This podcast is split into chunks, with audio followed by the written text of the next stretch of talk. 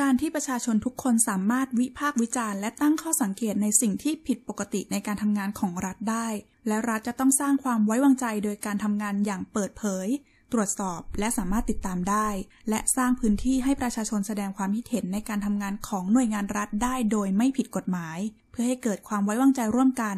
จากการเจรจาในการแก้ไขปัญหาระหว่างรัฐและประชาชน และนำไปสู่ความเชื่อใจซึ่งกันและกัน เพื่อไม่ให้เกิดเรื่องคอร์รัปชันซึ่งเป็นสิ่งที่เราไม่ควรยอมรับได้หรือเคยชินอีกต่อไป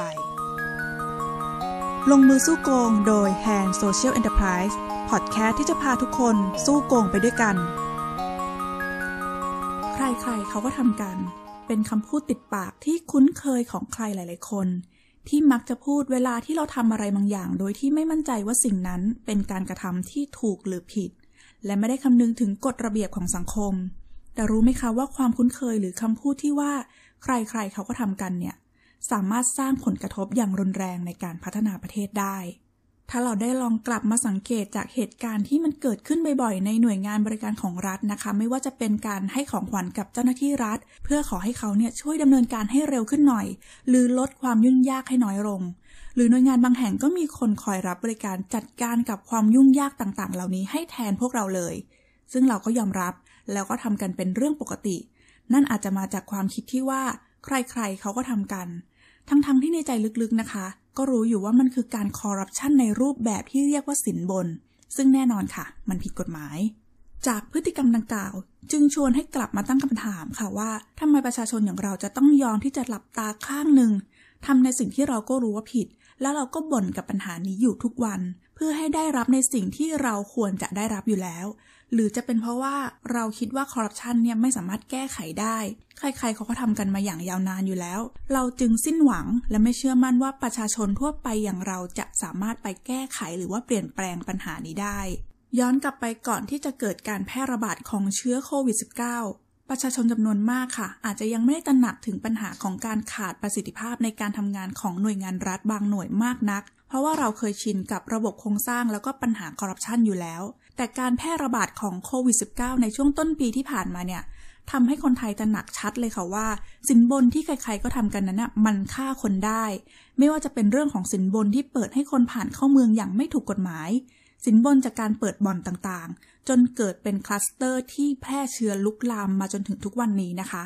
ตามมาด้วยเหตุการณ์ไฟไหม้โรงงานสารเคมีครั้งใหญ่ในจังหวัดสมุทรปราการนะคะทำให้อีกหลาย ๆ คนเห็นภาพชัดขึ้นเลยค่ะว่า ตึกหรือว่าอาคารต่างๆ ที่สร้างมาอย่างไม่มีมาตรฐานหรือว่าติดตั้งผิดแผนผังเมือง อาจจะมีสินบนเกี่ยวข้องอยู่ และมันอาจจะนำไปสู่ความเสียหายร้ายแรงต่อชีวิตคนจำนวนมากได้ จากบทความเรื่องปราบโกงอย่างไร สินบนถึงได้งอกงาม มุมมองจากเศรษฐศาสตร์อุตสาหกรรมของคุณฉัดคำแสงค่ะ ได้กล่าวถึงกรณีการขอใบอนุญาตภาครัฐในเชิงเศรษฐศาสตร์ว่า สามารถมองการติดต่อระหว่างประชาชนหรือว่าภาคธุรกิจกับภาครัฐ เป็นตลาดสินค้าชนิดหนึ่ง ก็คือตลาดใบอนุญาตภาครัฐค่ะซึ่งเป็นตลาดผูกขาดรายเดียว เนื่องจากภาครัฐเนี่ยเป็นผู้ผูกขาดด้านกฎระเบียบ ขณะที่ประชาชนเป็นผู้บริโภคจำนวนหลายราย นั่นก็คือรัฐเป็นผู้ผูกขาดทางกฎหมาย ประชาชนไม่สามารถหาใบอนุญาต หรือการยินยอมตามกฎหมายจากผู้อื่นที่ไม่ใช่รัฐได้ และวิธีการขอใบอนุญาตกับรัฐในบางหน่วยงาน มักจะมีวิธีการโดยใช้ความคุ้นเคย ที่ใครๆก็ทำกัน บางก็เรียกว่าเป็นธรรมเนียมที่ควรปฏิบัติเพื่อขอความเห็นใจ เพื่อให้ได้ในสิ่งที่ต้องการง่ายขึ้น และไม่ต้องรอนนาน นั่นก็คือการติดสินบนนั่นเองค่ะ ถ้าเรามีเงินหรือทรัพย์สินตอบแทน ก็ไม่มีอะไรต้องกังวลว่าคำขอของเรานั้นจะไม่ผ่านการอนุญาต หรือต้องรอนานกว่าจะได้ใบอนุญาตมาครอบครองนะคะ แต่ถ้าเราไม่มีสินน้ำใจให้กับเจ้าหน้าที่รัฐ เพื่อช่วยดำเนินการให้เลย อาจจะไม่สามารถวางใจได้ว่าคำขอของเราจะถูกพิจารณาหรือไม่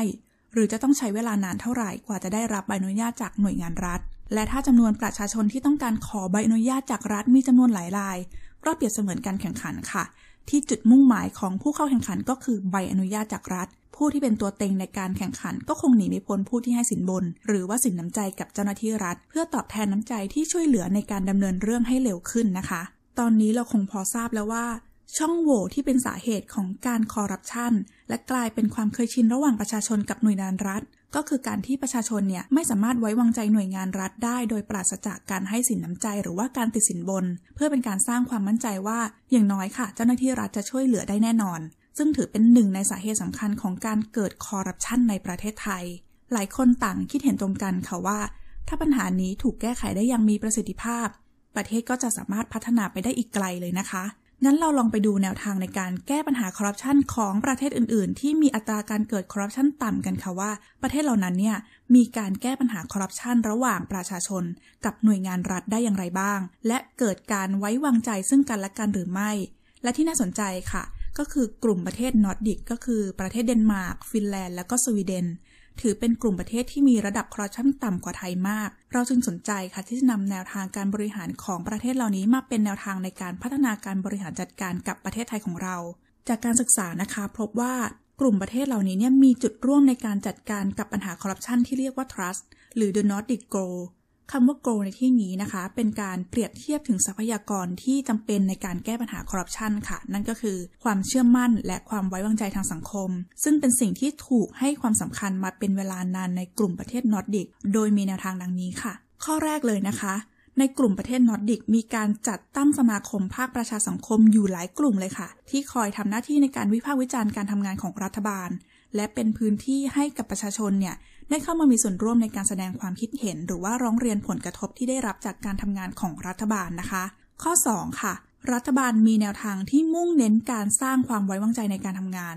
ด้วยทัศนคติที่เปิดกว้าง แล้วก็มีการเจราจาระหว่างสมาคม ภาคประชาสังคม กับรัฐบาลอยู่หลายครั้ง ประชาชนและรัฐบาล ร่วมกันทำงานเพื่อสร้างความไว้วางใจทางสังคม และยังระบุถึงความไว้ใจในสังคมที่ส่งผลต่อเศรษฐกิจอีกด้วยว่า ความเชื่อมั่นและความไว้วางใจทางสังคมนั้นเนี่ยสามารถลดต้นทุนในการทำธุรกรรมทางเศรษฐกิจทั้งหมดนี้ค่ะ เป็นผลทำให้กลุ่มประเทศนอร์ดิกเนี่ย เป็นกลุ่มประเทศพัฒนาแล้ว ที่มีอัตราการเกิดคอร์รัปชันต่ำมาโดยตลอดนะคะ จากข้อมูลที่ว่ามานะคะ เราอาจจะพอเห็นทางออกของปัญหาที่พูดถึงกันอยู่นี้ได้ค่ะ ก็คือ การที่ประชาชนทุกคนสามารถวิพากษ์วิจารณ์ และตั้งข้อสงสัยในสิ่งที่ผิดปกติในการทำงานของรัฐได้